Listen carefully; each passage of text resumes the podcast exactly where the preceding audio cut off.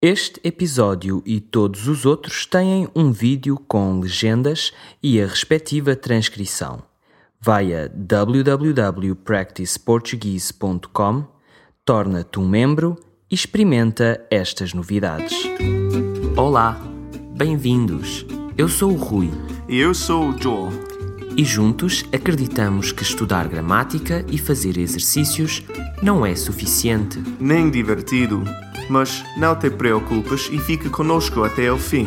porque ouvir um português falar é a melhor forma de estudar.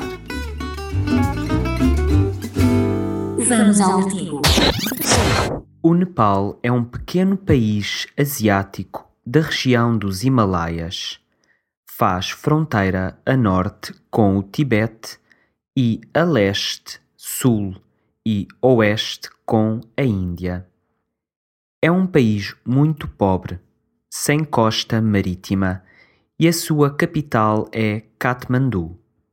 Neste país situa-se o ponto mais alto do planeta com 8.848 metros e por isso mesmo é conhecido como o topo do mundo. Outrora uma monarquia absoluta, o Nepal tornou-se em 2008 numa república parlamentar e apesar de ter sido o berço de Siddhartha Gautama, o Buda, este país é maioritariamente hinduísta.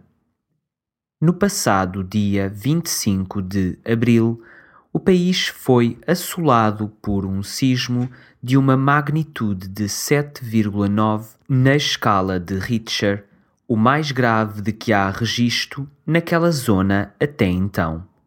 Após a violência do primeiro sismo, a terra não parou de tremer, verificando-se inúmeras réplicas.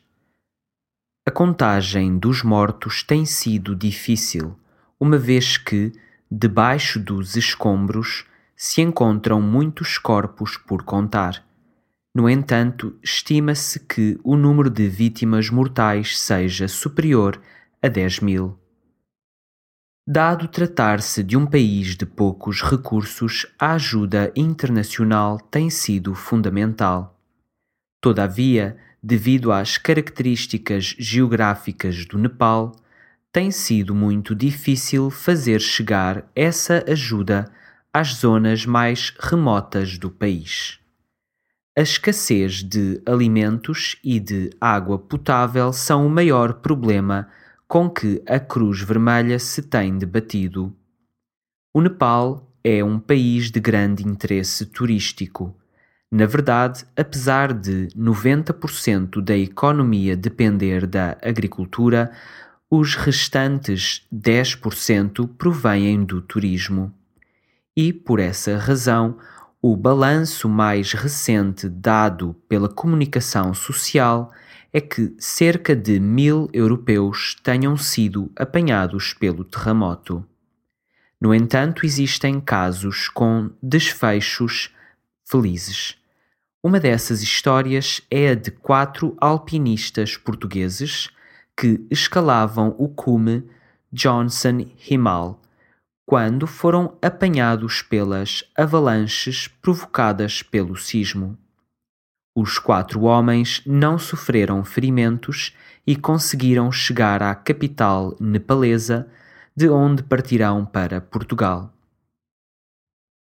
A mesma sorte não teve o património cultural. Três dos sete lugares classificados como património cultural pela Unesco foram completamente destruídos. Vários templos budistas de valor cultural inestimável caíram por terra, e a Praça do Bar, em Katmandu, uma das maiores atrações turísticas da capital, ficou reduzida a destroços.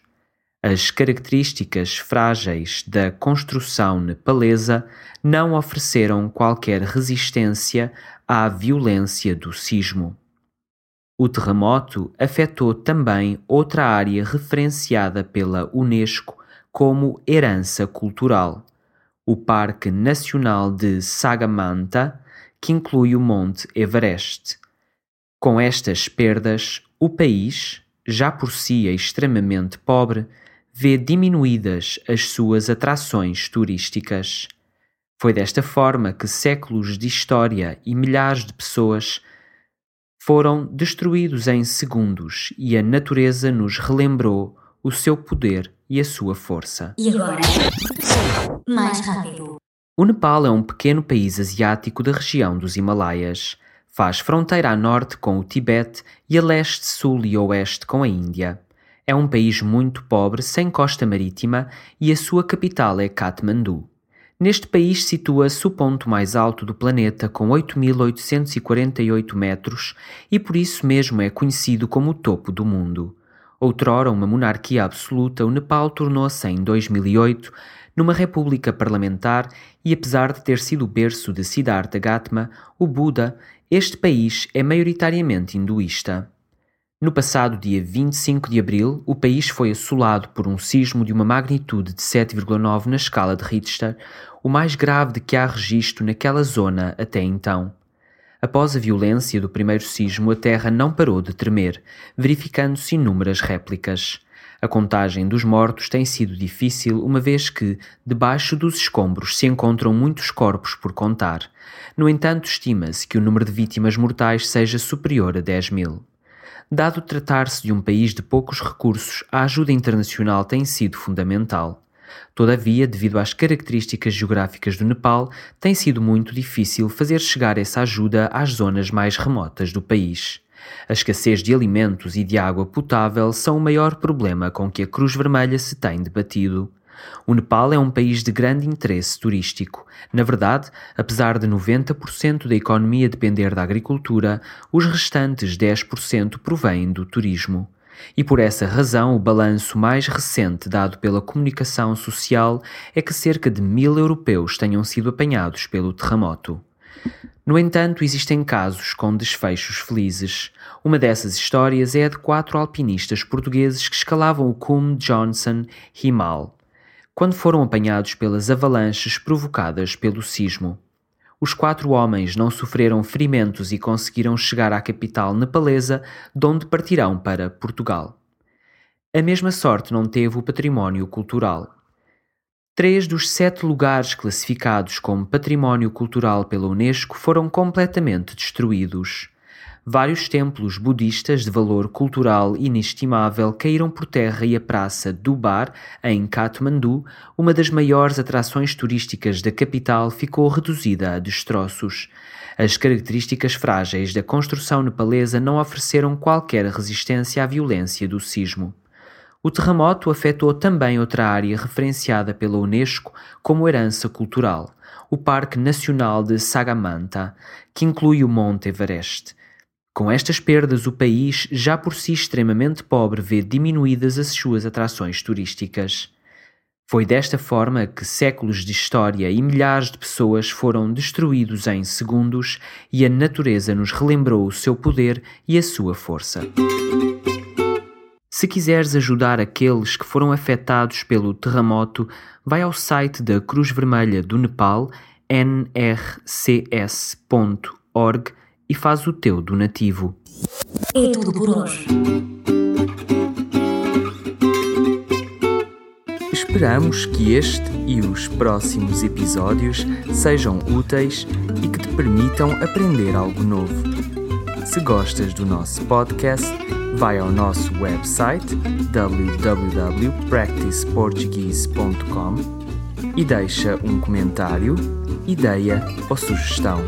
Só com a tua ajuda podemos crescer na direção certa.